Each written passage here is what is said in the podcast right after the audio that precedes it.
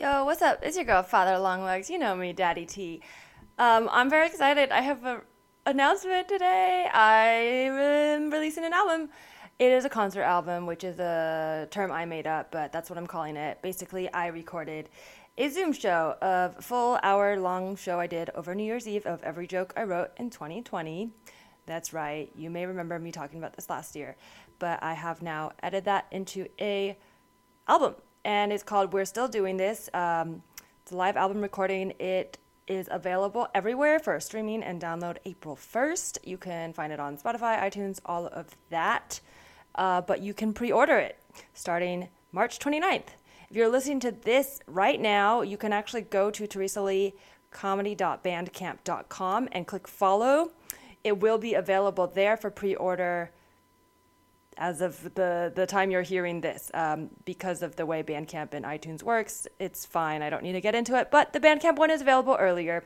And because of that, I'm also making the Bandcamp one a little bit cheaper. So feel free to buy it on iTunes or Bandcamp. But if you're like, why is there a price discrepancy? It's because iTunes take a, takes a bigger cut and they don't let you change the price. So Bandcamp, you can buy that album, um, pre order it right now, and I'm giving you a special code, okay, for my confidants. Of course, I got you, okay? Of course I do.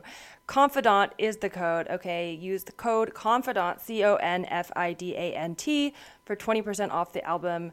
Um, yeah, and the Bandcamp version to encourage you to buy it there if you want to. Um, it has comes with two secret tracks that are not available on iTunes versions, and they are actual recordings of me, um, just kind of like diary recordings of me talking to myself, stream of consciousness um, during lockdown. I started doing that a lot, as you may have noticed on my Instagram. I like to talk about the singularity. Where did these ideas come from? Well, sometimes I record them and talk to myself. So, two tracks of unfiltered Teresa thoughts, as well as a bonus track called Teresa's Heart, which is um, told in the point of view of my broken heart. So that's all available on the Bandcamp version. The iTunes ones does not have the unfiltered thoughts, but it does have the Teresa's Heart bonus track. So you know, you buy it wherever you want. Um, if you don't have the money to buy it, stream it. That's fine. I know it's hard times, but if you uh, do want to buy it, you will get those two bonus tracks. So, um, yeah, and you'll be supporting me, and that will be fun for me. Uh, so you could do that, teresaleecomedy.com. Um, you can see all the info there or teresaleecomedy.bandcamp.com. Um, or just wait till April 1st when it comes out on iTunes and Spotify. But uh, yeah, appreciate if you want to spread the word. I'm very excited. It's my first album. I know it's not like a real live album, but it's like in the theater, but it's on Zoom and it's material and it's fun. So I can't wait. Um, and okay, one more announcement. Um, you can still sign up for my OnlyFans, onlyfans.com slash Teresa Lee. Uh, basically, as you all know, I have no full time job now, so I'm doing a lot more of things on my own, like this album and OnlyFans. So, um, yeah, I don't know. I think it's to be fun. I'm to be putting out way more weird, fun things. Um, and the uh, final note about this episode it is a rerun with Michael Swaim, and I specifically picked this one because I recently was going back and listening to old episodes, you know, to get to know myself better and kind of and maybe just like reevaluate things about my life, which is a thing I do in quarantine. But this episode I really loved, um, and I recently caught up with Swaim, and we were talking about just sort of like I don't know. I just found the way that he approached this conversation like so refreshing and so earnest and so honest. And I really, really appreciate that and value it. And I just really enjoyed this interview. So I wanted to share it again. Um, and also to remind you that Michael Swaim will be one of my guests on Clubhouse this month for congratulations, a new podcast I am doing on Clubhouse, which I'll eventually release on the podcast places. But for now, if you're on Clubhouse, follow us. Once a week, I check in with a friend for 15 minutes and we just share good news only and then we spend the last bit of time um, hyping up the audience. So bring your good news as well if you want and we'll hype you up. That's it. Enjoy this episode. Goodbye. You can tell her. You can tell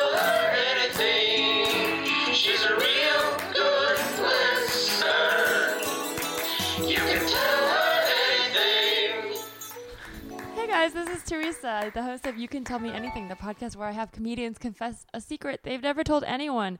And I'm really excited for our guest today, a good friend, uh, old colleague, former colleague from Cracked, Michael Swaim. Hello. Hi, Teresa. Thanks so much for having me. Thank you for being here. this is terrifying. This- It is. Well, is vulner- are you afraid of vulnerability?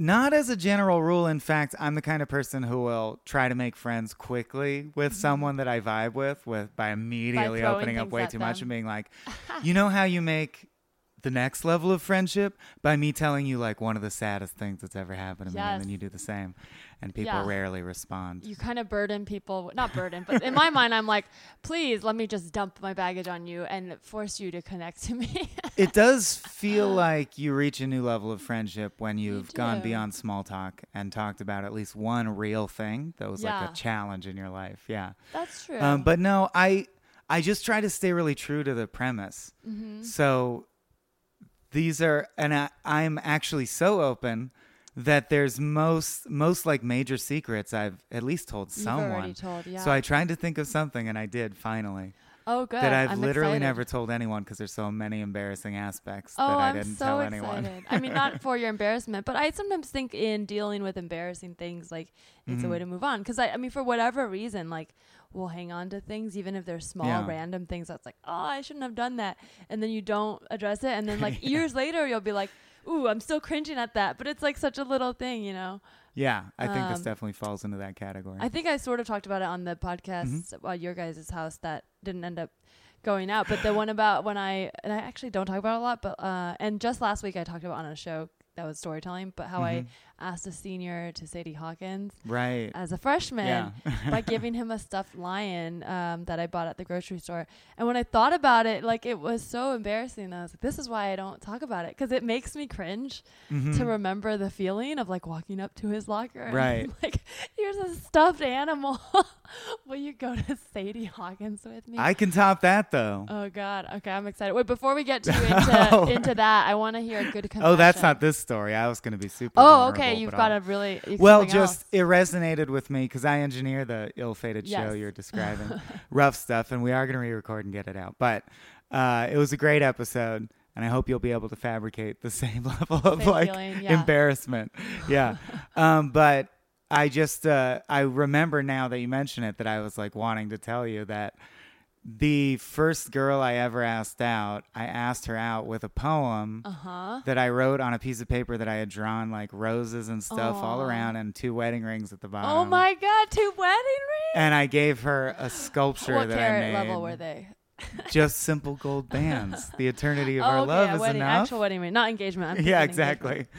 And she was like, "This is super weird. That's way too much. what are you doing?" Oh my and I was just like, I realized I was imitating TV shows. I think, or like practicing the big romantic gesture. Because Yeah. you do that as a kid. You watch these like movies where they're like, you know, they have to, yeah, they have to fly or they have to go to the airport and chase down the girl or whatever. So you're like, well, if I, that's what I got to do. But you do it as a child. And as a girl I had a crush on, and we talked a few times, and then I'm like, what's the next step? Obviously, a huge romantic gesture. Yeah. oh my god! So she turned you down.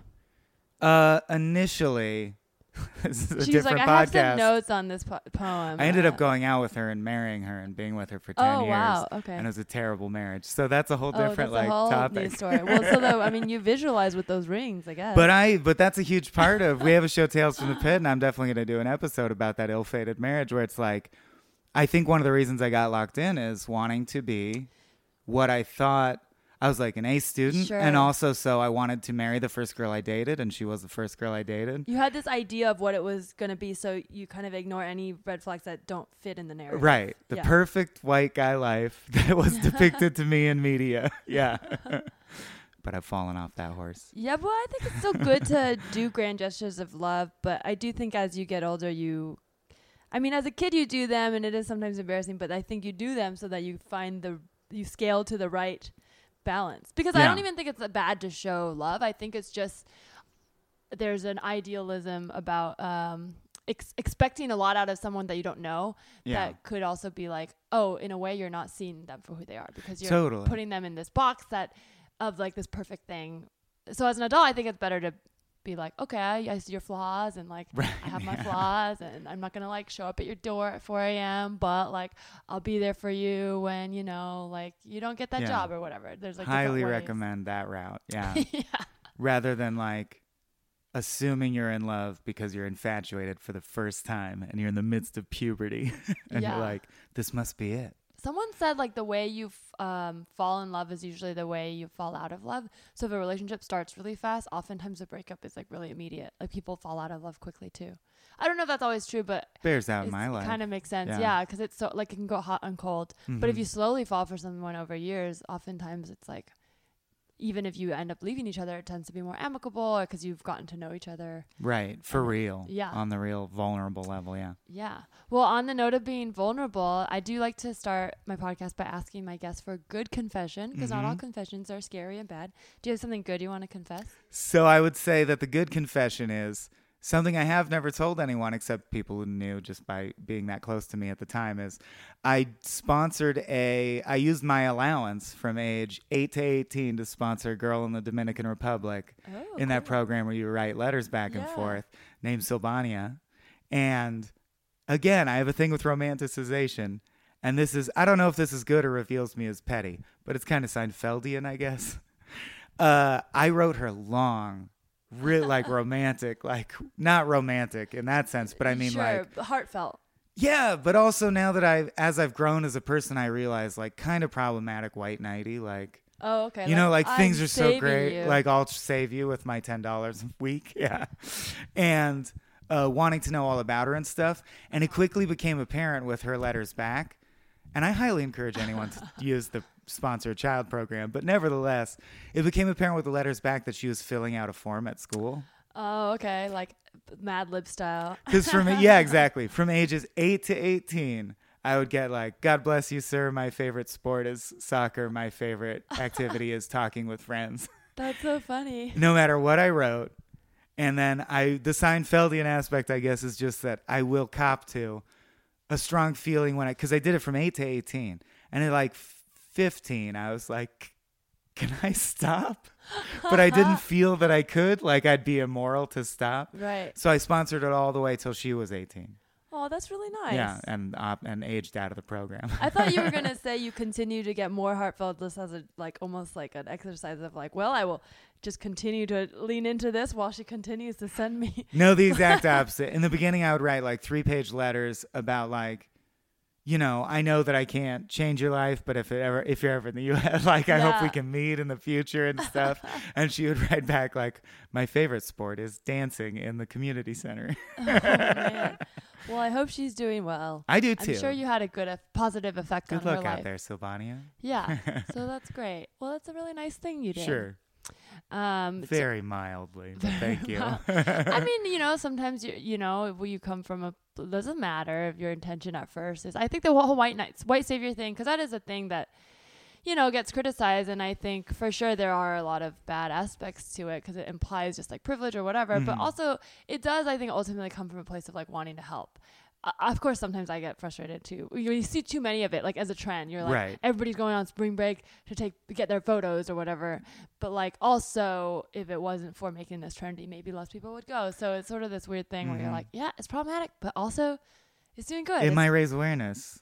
yeah, I don't think things are always uh like all good or all bad. Right. There was a good article about a study showing that slacktivism, quote unquote, has a huge impact. And whether you think it's like, well, that person's just talking and not putting their money where their mouth is, a million people talking makes 10,000 people Yeah. energized. So there's something to it. I agree. That's true. And I'd like, whenever we get called like virtue signalers, I'm always like, would you rather signal hatred? Like, I don't, yeah, what's better? That's yeah. true. And also, yeah, because it's like if you do a good deed, I always feel weird sharing good deeds, like if I donate, but then I do, I'll sometimes share it because I think um, I've been, I've seen other people sharing charities and that's made me Mm. look them up too. So I'm like, you know what? It does feel like this weird, like patting yourself on the back, but also it does drive people to then do more good, even if it's coming from a competitive place. Like people will be like, yeah. oh, can't believe Teresa donated. Well, I can donate too. I'm like, good. I hope I, I hope I rile up your little competitive Yeah, edge. Sylvania dropped your name a lot when she wanted extra cash to go out for the yeah, weekend. She was like, Teresa writes me Teresa gave me a 50. I don't know. yeah. That's so funny. Um, so I know you're a very open person already. Mm. I mean, we know each other, and also you've talked about it. But um, what is like in your day to day life, like when you have things that are on your minds? Do you have like a confidant or somebody you talk to? Uh, well, absolutely. My girlfriend, Jennifer Moore. Um, but also, I do think there's a dialogue with the audience, and I try not to Mhm. romanticize the audience. Like I'm well aware that they're strangers, Sure. um, but as I think, I think therapists will tell you, most credible therapists, like there's an aspect to talking therapy. Like there are therapists who are Yeah. essentially a wall, and you're figuring stuff out yourself. Um, and I go to therapy, but Mhm. also my art is definitely therapy. So I will try to it's like you won't necessarily get good advice back and you shouldn't trust advice from strangers that's invasive into your personal life but if you're an artist who feels like being vulnerable or even just addressing the themes of whatever you're scared about or confronting in your art i just find that it's a powerful introspection tool the same way that therapy or like meditation could be so i definitely will write it down in some form Yeah. and then read it and be like, "Oh, is that what I think?"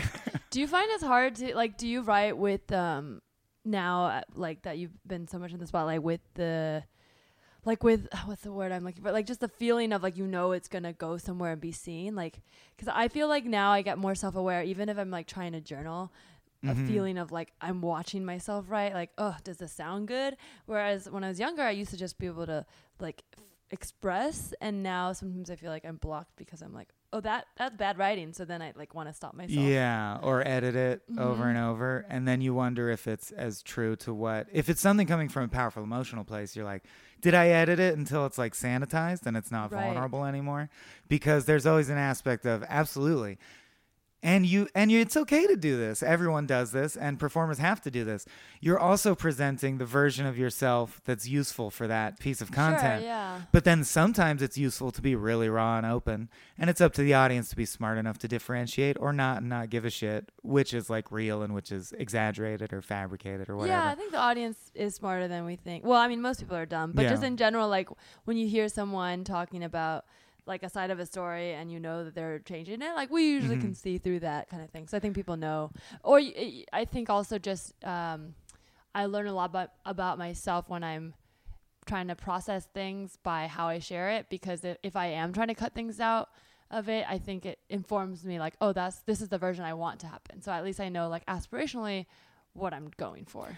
I think that's super important actually because I found yeah, so the first half would be like making my own art about what I feel. Mm-hmm. and then uh and it's true like the further you get from it like i look back at and since you're t- you're talking about people like looking over your shoulder figuratively and i cannot write when i have that feeling so that's specifically why i think i'm most vulnerable in my prose short stories that no one Uh-huh. reads it's like the least popular thing i do um and it is it's a lot more freeing but i think the other half of that that you're touching on is I've immediately found that I reach insights super fast when I teach other people material Oh, okay. or edit someone else's work or even just provide feedback on someone else's work. So even though it's like, I don't know, I certainly have the thing, the artist thing where you're like, I want to be making my stuff yeah. um, whenever I find the time or force myself to take the time or have the opportunity to work with a younger writer performer uh, who approaches me for any reason to like get advice, you're right. Like when I say what I think, I'm like, oh, that's what I think. I didn't Right. even like elucidate that before crystallize it. I also about people definitely agree with the quote that most people I've met are smart or smart enough to follow Sure. and be open minded and empathetic, but people are stupid. Yeah. Trends like destroy everything. It's just mobs. For and- sure. And. I like find myself falling into being stupid all the time. Like where I'm like, oh, I know why this is bad, but everybody else is on social media, so I'll do it. You right, know? and there's other stuff you abstain from and feel moral about that other people are doing, but there's stuff that they don't do that they think, and that's why like we all have blood on our hands because you're all slightly lazy, and that's why things could be better than they are. I also don't think that I think perfection is a myth because it's like I think we live our lives trying to be or to some degree like achieve this like settled feeling of like I've I've actualized myself and done everything, but like Mhm. That would also be miserable. Imagine imagine if today you could do like everything on your to-do list that you po- ever possibly wanted to become like quote unquote perfect in your mind. You would then be like I'm Well- becoming sexually aroused. Well, what? No. but it's just like, well, now what? Like you're gonna sit, like let's say, whatever your version is, sit in your house with your perfect relationship, Totally. but then you can't move. Like you're like, I'm, I'm full. I just ate the best meal ever. I can't. Like, Yeah. what, what do you do now? So I think, um, I think we do need to have a little bit of space. Uh, obviously, we'll try to get to a place where it's like perfection feels more attainable, so that you're not unhappy. But and I think, and I don't know if it's true, but it's like the thing that I'm that I mostly believe now, but I change a lot. yeah, Um, that you're supposed to forget about it and let it go and just Sure. be present, right?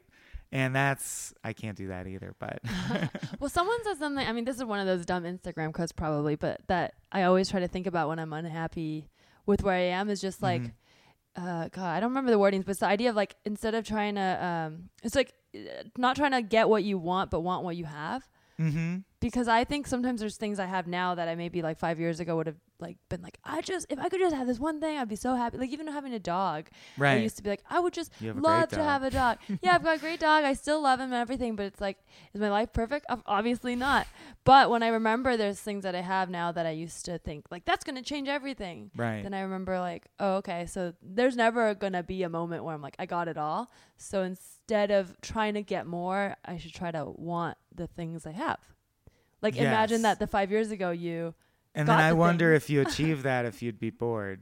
But we'll find out one yeah. day maybe. Also yeah, maybe Knock then that's just wood. what death is. You just die when you you have it all. I used to have a theory when I was a kid that I really believed almost religiously that there are infinite dimensions, Yeah. uh, parallel dimensions, and that in each dimension only one person is conscious. Whoa. And they're living whatever now you're talking universal my path. language. They're living whatever universal path will ultimately lead them to full self-actualization and like. Huh. So like, So it's, you're the only conscious person right now. I realize it's or self-centered in that like, way. I guess in or the way you are. the but way if you look back it, the other way, it's, am like it's the idea that I could live in a universe where all the suffering and everyone who dies and doesn't get justice is a lesson for me, but not really happening, which is Oh. totally bullshit. sounds a little sociopathic. It is, but then in every, but aren't all twelve year olds? But then in Uh-huh, every alternate true. dimension, they're also getting that. Like everyone gets "It's a Wonderful Life" for But, themselves. oh, everybody has a version. And then at the end of your life, like from everyone's perspective, you live 80 years or whatever, finally you realize like, "Oh, I I'm content." And then like the veil drops and everyone meets and has a party. And has a party. That's really nice. Well, the interesting thing about you were talking about consciousness, I, I think about it a lot because I, I think you're right. Every kid thinks about this to some degree. Mhm. Probably writers think about it more, but when I was a kid, I used to wonder a lot what the the idea of an I was, like like I, the letter I, like me. Absolutely. because um, there's a lot of like in your mind you think in first person, but then I'm like, well, everybody's thinking in 1st Mhm. I don't know. This is I'm getting too heady. No, but it's like totally. everybody thinks in first person. So who is who is the main character? Like either nobody is, or maybe we are kind of all connected in some conscious Mhm. way because like I'll you know talking about art, you read uh, a story that you connect to, and you're like, that's me, Yeah.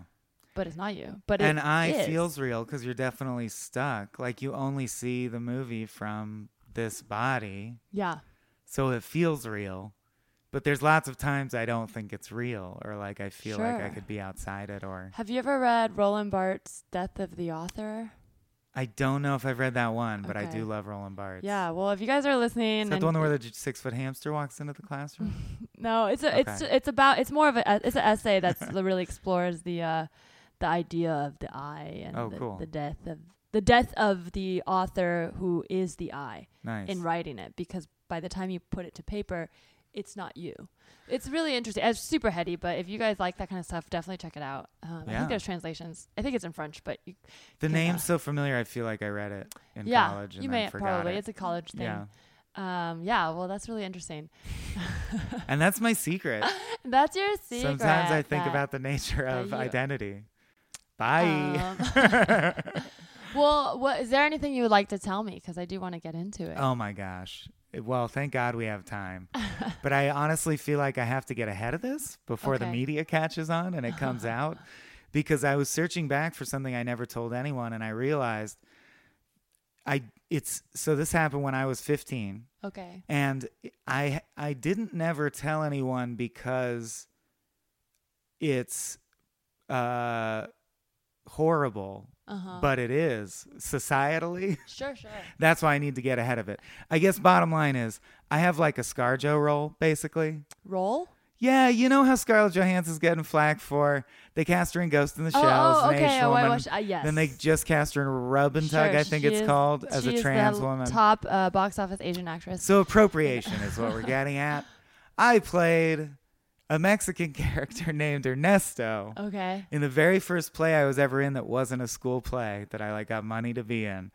Uh, I played Ernesto Hernandez and spoke in a broad Mexican accent Whoa. and wore brown face and black dyed hair. oh my goodness. And looking back, I'm like deeply ashamed. And then what's interesting is interesting or extra horrible is the reason I've never told anyone about it because I feel like it would have come up in conversation because people talk about their shows and crazy shit they did. sure. Um, was that that was arguably also how I lost my virginity was at that show arguably.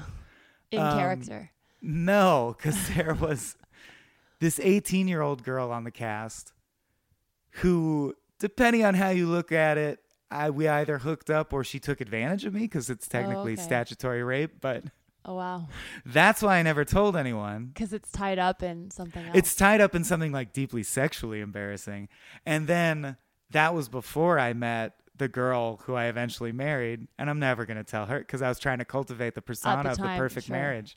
Um, uh, were Yeah. you into this girl, or she, she took advantage of your age? I guess because Mm. you were younger. I mean, I'm not trying to say that like I didn't feel overwhelmingly. I felt very confused, Sure. but I don't think it's something that's like traumatized me or left PTSD.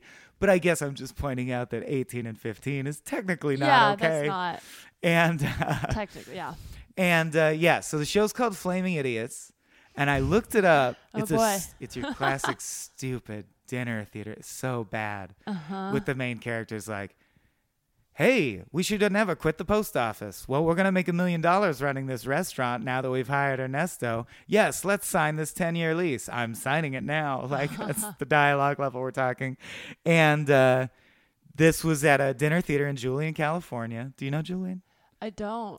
Nice It's the place. Bay Area. Ama- no, no, no. Uh, around like Ramona, northern San Diego County, Oh, okay. basically. Uh, there's a great. There's like they're really known for their apple pie and cider, which is excellent. Uh huh. And then after this, they'll be known for statutory rape and cultural Oh, appropriation. but uh, so there's this shitty show you can get. High. sc- I looked it up online today to see what how what's the status. High schools do it. You know, you like rent Sure, it for your like to freshmen to do. do. Mhm. Yeah. Uh, and what's crazy to me is the character Ernesto is described as a Norwegian guy, Whoa. and the director changed the last name and made it a Mexican caricature. Was the director a person of color? The director was Mexican. Huh. So I this is also complicated. I who am I to say? Does that make it okay? Oh, wow. So- That he told me to put on brown face and dye my hair, and I'm like, whatever. I'm just happy to be here. yeah, I mean, in situations where it's a high school kid, I don't fault the kid. I mean, it's obviously it's good now in hindsight. You can see Sure. what it what that's all that why that's problematic. But the director being Mexican, I don't know if it was a predominantly white area Julian, I would say, is predominantly white, but has a sizable Hispanic minority. because I can also see a world where the director wanted like was like this is a cool opportunity for me to like infuse this play with my life for a little bit and then but then also i know we weren't having these conversations as much as we are now about appropriation i could see him also not trying to throw anyone uh under heat and just being like oh cool well uh, there's there's I'll no cast a mexican, Mexican actors in Yeah. this thing so I'll, i guess this white guy will play my mexican character I guess I just feel like, yeah, as time has moved on, there's still a lot of dialogue to be had, and everything is like no group of people is monolithic. So you really Yeah. have to have an open heart and get to know people on an individual level and how they want to be treated. But 99 or more percent of people know now that if you're putting brown, Brown or black face. makeup on your face, yeah you should like question what's going on. for sure like here Well, it's gone too far. so I've got a little confession on top of that, which is because I never thought of this as brown face, but now I'm like, I think it, and it is. Is I was in a production of West Side Story, Mm. it- like a child children's theater musical, and um, I was a shark, and they had us wear a foundation that was a little darker. It wasn't like full on, but it was like Right. they were like wear a foundation that's a little darker than your face, and I think that is to brown be face. true to the source. I think that's brown face. But, I mean, but they weren't. They didn't have us like. I'm like, I don't think we did accents. It was definitely a diverse cast on both sides, but the Jets tended to be like the white girl, the blonde girls, because that's what they are. right. Okay. So then everyone else kind of ended up in the Sharks. yeah. But it's also tricky because I think with children's theater, you don't. You do kind of blindly cast more often. So then what happens Mhm. is like, do you only blindly cast the Jets and then only like do you know what I mean? Casting isn't So it? it- gets- gets my girlfriend's a social worker, so she's really keyed into issues of race and ethnicity. And the thing of casting is so interesting because you can talk about voice actors who oh will gosh, yeah, do that's the whole thing. every race because they do 50 voices. And then casting, because like cross casting can also be very empowering, right? Like you can have an all female cast of something like Death of a Salesman or something and be like, that's cool and interesting. And because of the set design and attendant things they did, I draw a new meaning from it. yeah. But then if you do like, I don't know, Porgy and Bess and everyone's white, you're like, what are you doing, guys? I think intention is for sure really important because yeah, I mean like if a if you go to a predominantly white school in the Midwest and Mhm. you guys want to do West Side Story, I mean I don't know. This is tricky because it's like could you pick a better a play that, but also at the same time like you're learning how to act. You're learning. This is a Sure. classic musical. Like I don't know the answer in my mind. you're a jet, you're a jet, don't you know? like I'm inclined to say that a high school can do West Side Story even if the s- that even if the make genetic makeup of the whatever like school is predominantly white and you know you're not going to end up having a half and half cast Yes, but should they do makeup brown and face accents probably not but c- well i think west side story itself has probably now been proven like the, Yeah. the songs are problematic sure. um but it's a great musical and, it's a power structure thing, and everything's individual. and it has like, a message about class so i think Yeah. intention matters if the if the intention was and there are places like this so this is why it gets tricky because with the internet we don't always know the intention if the intention is like haha let's kind of make fun and it'll be a funny way for us to like Mm-hmm. Play pretend and be poor like UCSD that's not frat great. party, for exactly example. yes Yeah. like when they i think they did like a compton cookout three or four times. Yeah, and it's you're my like- alma mater, Oh, and they God. keep getting busted for blackface parties. Right, and you're like, this is the intention here is clearly to poke Yes. fun, and you're not inclusive. But if the the message is like, hey, this is a very homogenous area, but we want to bring in new voices and Mhm. um, educate, I think there's something about that. Yeah, But I, I'm definitely I lean more towards the side of like let artists make mistakes, but um, I know that doesn't tend to be the public opinion. It's hard. Like, the, did you see that news about the girl who wore a Chinese prom dress or Chinese qipao to prom? no, There was so she it might have been homecoming, but she was in a predominantly white area. She was like looks Mhm. very all American white. right. Actually, that's another thing I want to stop saying is all American as a euphemism for Sure, white. yeah, 'Cause I think it gets used in casting a that's lot. true. Yeah, Um, because we can be American too. Mhm.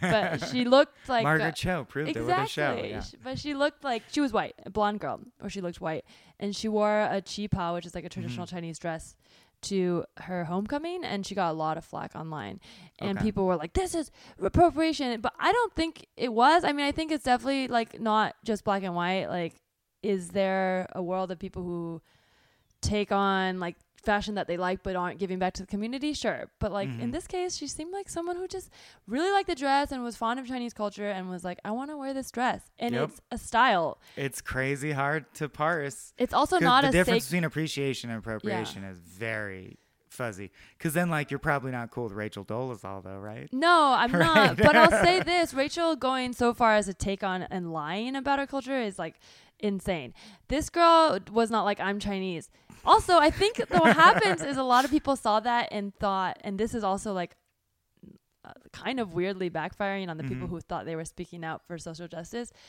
didn't understand Chinese culture because they thought, oh, she's taking this like sacred dress, and it's like, it's just actually just a style. Like They're it's like, it's just fashionable. Literally, yeah. It, it does obviously go back to historically people wore it, but it's a style that people wear to weddings and Yeah. parties, and it's like No, not. did you a hear in s- China, a Chinese girl wore one of those big dog T-shirts, and everyone was like, "That's the most sacred American Right. tradition." no fear shoes. What are you doing? Yeah, so I think it's about understanding. Yeah, because it's like, why can't like if I dress up in like uh you know p- wear pearls and a J Crew cardigan, am I appropriating? Right. Obviously not. No. But I think fashion gets tricky because fashion is all about borrowing a little bit. Yes. And uh and yeah, I think as long as we're appreciating and understanding and continuing Yeah. the conversation, I think there is a world for us to appreciate. And just get to know someone enough to tell if they're like coming from a place of love or hate. Yeah. And if it's love, you can be like, "Oh, you offended me by doing this, but it was probably a mistake." You know what I mean? Sure. Yeah. and I think there's always going to be a little bit of resentment until we achieve full equality because just by nature of the dynamic, like yeah. the white people, if I mean not all white people, but overall, a lot of white people still are like the you know privileged hmm group, and so by default, if they're I- even interested in something from a group that's underprivileged and they take that, but you see them not helping. wary. Of Yeah. course, because you're like, oh, I'm now upset about my station in life. I mean, I'm a white rapper, so I've thought about this a lot. Wait, are you really? Oh yeah, I've been rapping for like nine years. Yeah.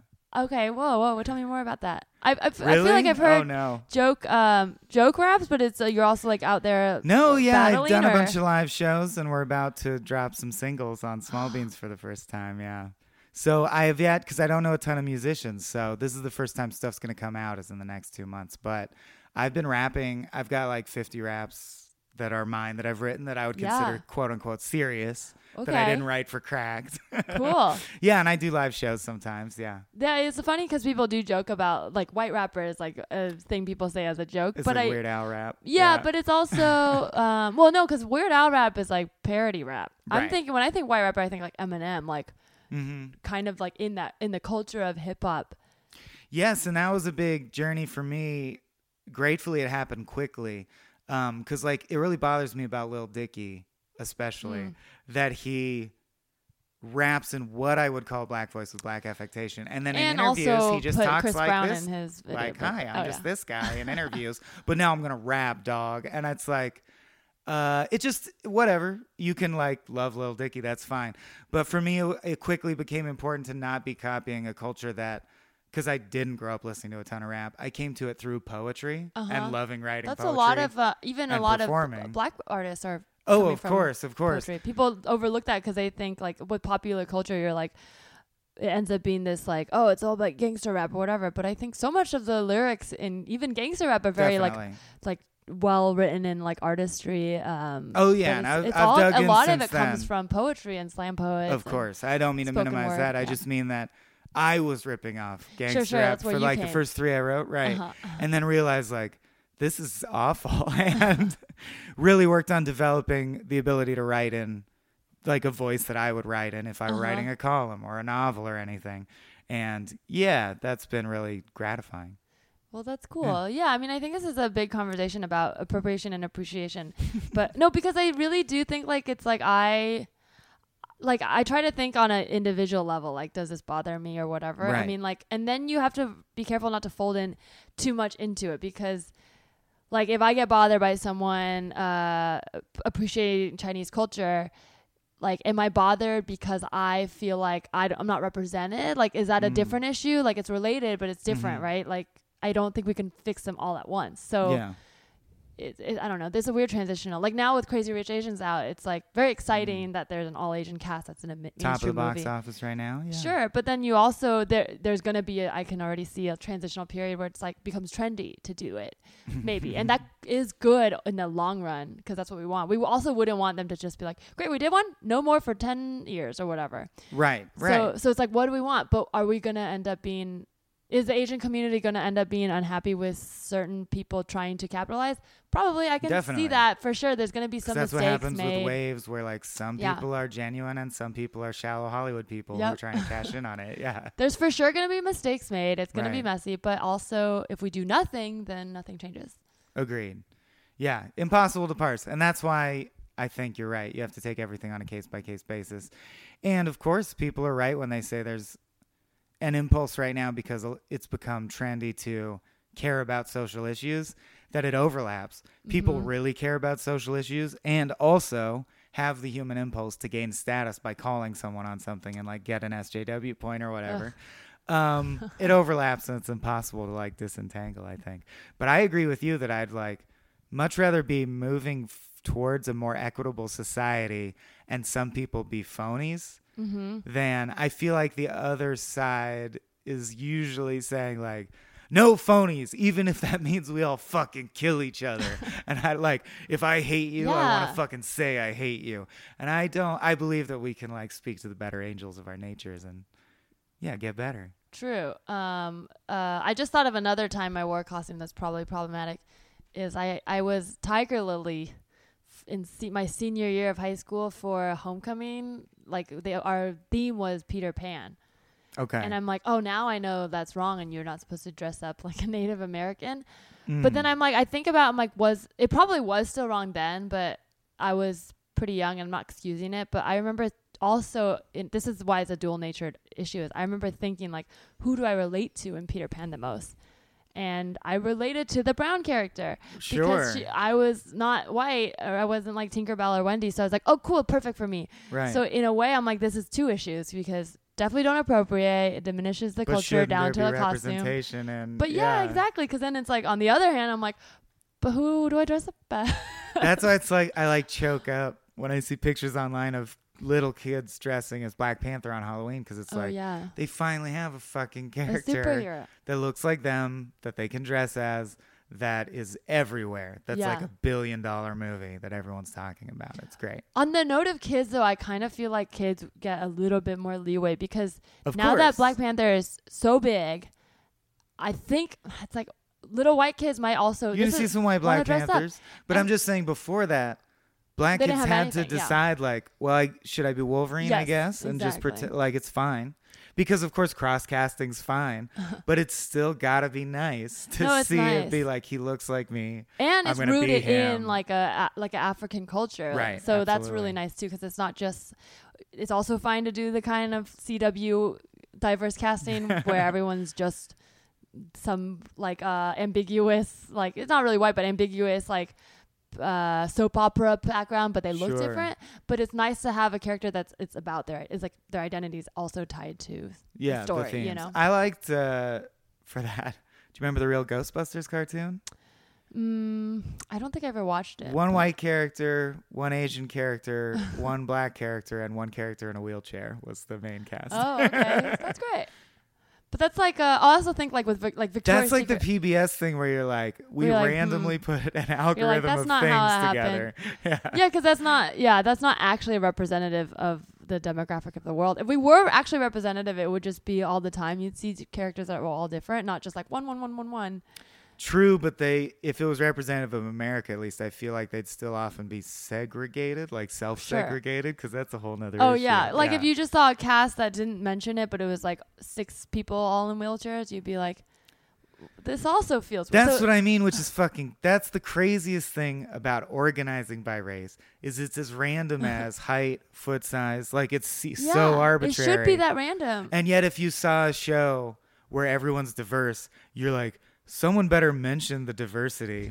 and it's like, why does someone have to mention like, hey, we're all different heights? Isn't that interesting? I you know? I thought about the same thing except with left and right-handed people. yeah. because- Ooh, I'm sinister. I'm yeah, okay, because it's like, I think that's true, and I think it is an obsession America has. I don't think it's people are that obsessed with it outside of America, but someone was talking to me from Europe about it, and they're like, "Yeah, it's weird how you guys notice it for everything. Like we don't think that much about it." to the point where writers and i'm sure you can back me up like yeah you have to mention it or like explain Yeah. why these people are friends it's Yeah. bizarre yeah but then, like, you wouldn't, yeah, you wouldn't mention it if it was left-handed or right-handed, or Yes. astro- uh, even like um sun signs. but There's in things that- jumanji they have to set up like why would this black football player be friends with this like middle Yeah. eastern kid that's weird yeah It's so funny, yeah. Well, uh, we're starting to get hopefully to a point where it's gonna feel less like noticeable. But I think it's Mhm. it's a, oh this happened too when I was um actually I'm curious what you think about this because we were talking about Black Panther and kids dressing up.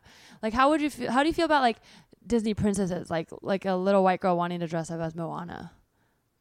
oh god don't ask Okay. me that Well, I- no no no you, no, I don't mean to put you on the spot because Yeah, I kind of feel. I I'll start with it's how I feel. I think it's a tough answer because I want little kids to imagine outside the box and not care about race if that's possible for them.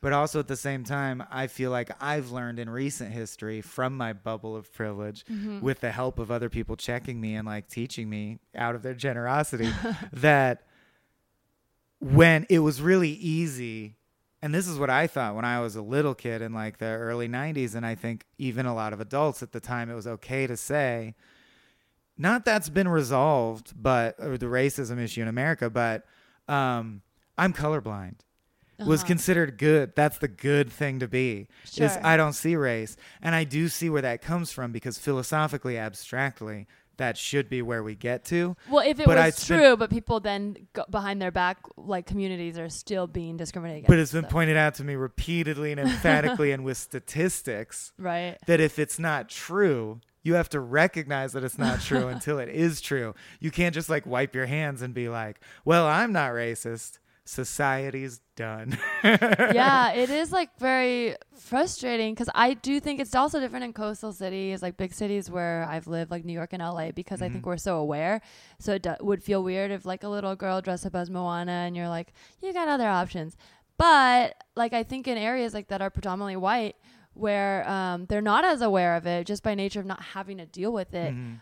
I think this, and I know I might be like more on the minority of this. I feel like a little girl who's a white girl wants to dress up as Moana is like a really beautiful thing because it's like finally like we always had to grow up aspiring to be like Cinderella and so Yeah. what, and like so cool that she just identifies with this princess. And I feel like by pointing it out and saying you can't do it makes them aware of like the difference and uh, and others Moana in a way where it's like that's actually their princess and that's not the point. I do think it's good to have those conversations, but this is why I feel like kids are a different subset than adults. I think I totally agree because if your kid is able to transcend race, like let them have that for as long as they can. yeah, Yeah, there are systems in place that will but make pare them that down. racist later. I know, but it is so frustrating because it's like I get it, like I get that we don't want to just take it all away. Well, I think if I was if it was if it was like a yard party where all the parents are white and all the kids are white and they're all dressed as princesses of color, you'd wonder what the how the, what the parents are thinking. But you never want. I do. I agree. that You give the kid the benefit of the doubt that they just like Moana. Yeah, yeah. I wish it was just like we could like, contr- well, you can't control it. You just gotta let it go. But you gotta let it go. That's That's why I was always the Grim But, Reaper yeah. every year. well, I'm unusually tall and Mm. shy. Oh, that's And Grim Reaper, you can't see their eyes. It was oh, great. or I that didn't scream mask with the blood. I hated that. I did that once, the like scream that. mask. I liked anything with the black mesh that I could see out and people couldn't see And people couldn't see it. Oh, you, Because I, I would go hated to, those. I would go to school. it was honestly an excuse to I didn't have to talk to anyone all day. That makes sense. I mean, I feel like all the funny kids in my class were that, and I'd be like, "Who are you? What's your name?" And then they'd just not say anything, and it's like, "I hate this so much. Let me see your face." That's the thing. People would be like, "Is it, you're Levi, right?" And Uh-huh. just stare at them. And inside, I'm like, "This is the least shy I've ever been. This is nice." Because it's like everyone wants to talk to you. And doesn't know who the fuck I am. Yeah. yeah, I don't think about um, race when I was doing costumes because in my mind I'm I'm not like I'm the Asian fireman. I'm just like I'll be a Right, of fireman, course, you of know. course. Yeah, Yeah. but but I do. Uh, I mean, I, I don't want to belittle uh, that whole conversation appropriation because I do think obviously I'm a Asian person, so like I think about it differently. Like I maybe Oh, I get, didn't know get that. to come from. I don't see race. So. I'm Yeah, fully oh my God, no. evolved. Well, it is. I, to be fair, I am wearing. Uh, I am dressed in brown face, uh, and I told you my name is Ernesto. Right. started, With so- a flowing I Chinese gown. It's a no. weird match. no, I am not. Um, do you want to play a game? I have a game. Sure. I'm very bad at always, transitions, as you can tell. Uh, I'm so glad we got all the way through that without discussing the virginity loss the that virginity. happened uh, uh, in the wings while the play was going on. While it was happening, Yes. it seems like you want to talk about it. No, we can move on. We're low on time. I'd rather play a game.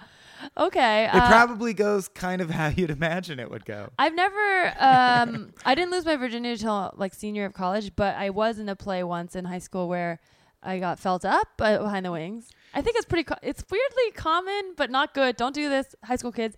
But high school kids are so like so much more sexual too than I feel like their counterparts. Maybe because they're like getting in the characters of these adults. Like oh, you I mean don't. the drama kids? yeah, I don't know what it is. Like, I want to do a whole episode of Rough Stuff when they let me back. yeah, why are they so sexual? Drama was so sexually like all the cast parties were just like people feeling each other up, and I was like, what the heck is going on? Yeah. Um, so ca- I, I just want to dispense the three funny facts since I'm never gonna speak of this again. Okay. Was speaking of getting felt up. That's how it all started. Is it was cold in Julian at that time of year, and the green room was outside the building. Okay. It was like a patio, and there's an old old man there who's a great actor who's very I'm not gonna name, 'cause- but uh, Morgan Freeman. had like a Broadway career and now Oh, is in his 80s and was like the prestige actor in the production, right? Oh, cool. And for example, he had just played Don Quixote there Uh huh. in Man of La Mancha. So it's him and me and this girl, and I'm rubbing my hands saying my hands are cold, and she just takes my hands and puts them in her bra around her boobs. And the uh, elderly man gets up and is like, I know it it seems exciting, but it's trouble, boy. Like, Oh, stay away. And he just walked away. Oh my god. And later, I ended up Vanished losing my virginity to that girl in the wings, in between the part where I go off stage and come back on for the third act. Have never told anyone that. Uh, and then she went home with two firemen that oh my night, god. and it broke my heart. Oh, it sounds like she also had a lot of issues. And then, of course, as I grew up, because I was only 15, or I wouldn't, I was like, did I take advantage of her? That someone is dealing with some shit, obviously. no, but that's uh, it's yeah. gray area. I mean, it sounds like she did take advantage of you. I think I was young enough that I was like, can be forgiven in retrospect, but maybe I'm, that's wishful thinking. Man, that's uh that's heavy. I mean, it's Sorry. like funny. No, it's a, it's not because like we're clearly in comedy where we talk openly about it, and that I think that obviously you found healthy ways to express Mhm. yourself. But yeah, kids just like, man, kids are fucked up. I feel That's like you yeah, know? man. We used to play this game in Especially theater. mountain, small mountain town kids. They, yeah, I mean, even I grew up in a pretty liberal Bay Area town, and like our theater class, there was this game that people used to play called the Uncomfortable Game. I don't know if you guys had a version of this. Literally, the rules of the game are just keep touching each other till someone says stop, and then the ga- the goal of the game is to not say stop first. So of course, whenever guys wanted to play. Like you Just can't win. You Yeah, can't win that game. yeah. you lose if you say stop. You lose if you don't say stop. And it was a lot of getting Talk like about trying to learn consent Yeah. as like a, a kid growing up. That's so confusing. when it's so weird because as we a had girl, the penis game where you yell oh, penis, you yell penis, louder yeah, and louder. yeah, that's more yeah. titillating. I don't think that's Yeah, necessarily assault, but No, like but this was was- just like assault me, like Yeah, that's it is. And uh, guess who invented that game? Some Oh. dude. Um, but yeah, drama was. It's too long to talk about everything, but yeah, like before I hit puberty, I was in drama, and the girls that were ahead of the curve or had developed earlier were so sexual. It made me so confused and feel so weird. Like would get naked just to do their stretches and then put their tights back on, and I'm like, what's going on? oh man. My head is whirling. yeah. yeah, I mean, and also it doesn't help that I feel like every play or musical has like a prostitute character for no Yep, reason. Yep. It's like the world is not full of prostitutes like in the way the theater ex- makes it feel like. I played a syphilitic prostitute Yeah, like, in what a the heck? Shakespeare It's just- play where there's no that's not mentioned in the text and they just added a bunch Yeah, of they're all- syphilitic oh, prostitutes. really? That was a male syphilitic prostitute. Oh my god, that's so funny. Um, okay, well, I'm there's so much exciting stuff, All right, but let's we, game it we up. are we are near the end of this podcast. I know, I talk too much. I'm sorry. no, you don't. You're very open and forthcoming, and I love that. This game is all about uh, phobias, because we're talking about sort of like being vulnerable and things Sure. that we're afraid of. So th- it's pretty straightforward. It's called Phobia Phobic. Okay, basically, I I thought you might like this because you're kind of like a words guy. Mhm. So I just want to see how well you know your words. So I'll just read you a for- phobia, the name of a phobia, a couple options of what it could be, and then you have to guess. Oh, I'm calling my shot. I'm gonna get every one. Oh, you really know these? I think so. okay. Cool. Well, that's We'll good. see. I love having experts on the podcast. I'm casually leaning back, you probably do know all these then because I didn't know any, but if you are an expert at phobias. All right, there's going to be multiple choice then. I'm so. I've always wanted to be on Jeopardy. This is the closest I'll get. So, number 1, ablutophobia. Is what is a fear of being clean, Alex? I didn't even read the. Co- okay, wait. So, so it's one of. The, so you do have it right, but it's okay. A fear of taking a bath. So that's Oh. B fear of blowing your nose. C fear of getting lost in Aladdin's chiseled abs. So I forgot it was multiple so, choice. Yeah, multiple choice. So you're gonna go with A. I'm assuming. Yeah. Yes, you are correct. All right. So so wait till the the choices. See, if it was Jeopardy, I would have lost two thousand dollars just now. oh, if you wait. Oh, because you got Buzzed in early. You can't Mm, do there that. You go. Uh, all right. Number two, nomophobia. Is this A, fear of fruits that grow on vines, B, fear of not having cell phone service, or C, fear of having mo money, mo problems? Oh my goodness. I might not know this one. Ooh. And one of the options isn't fear of gnomes, so I can't make a funny guess. I'll give you a hint. It's you probably don't know it because it's a newer one. Cell phone then. That's Cell phone correct. reception. You're okay. correct. I would call that roamingophobia. Rom- uh, hey yo. Okay, number three. I wouldn't have gotten that. So It's hard. I mean, Yeah. it's a new thing. It's Yeah. like weird. that's how you got me. It's a new one. Yeah, it's a new one. It's a no, an, a no mo brainer. Um, number three, chaetophobia. Is this A, fear of losing your hair, B, fear, fear of sharp edges, or C, fear of complicated Starbucks orders? Sharp edges. Uh, nope, it's actually fear of loose hair. No! Loose hair on other people or yourself. My cocky demeanor is dropping through the floor. But that's pretty close. Yeah. you- So you, I don't know. You don't know as much about phobias. I don't. You, you thought. and that's what I fear most That's what of you all. fear them. all right, here's the final one. Let's see if you can get this one. Number four, philophobia. Is this A, fear of falling, I know. B, fear of falling in love, or C, fear of Phil Collins drum fills, filling your heart with emotion? Ooh, I want to say C, but I believe it's B. What You're is the fear of falling in love? That is correct. Oh man, you really knew that when I saw your face light up. Uh, do you know coulrophobia? Uh, fear of collars, blue collar, Clowns. Oh. And I think a lot of people should know it because it's very common. collarophobia. And then my favorite one's triskaidekaphobia, fear of the number Triscuits? 13. Oh, I like that. Too. yeah, yeah. There's one that's like fear of little holes, just like things with holes in them. Well, it's funny. I think any, anyone can put.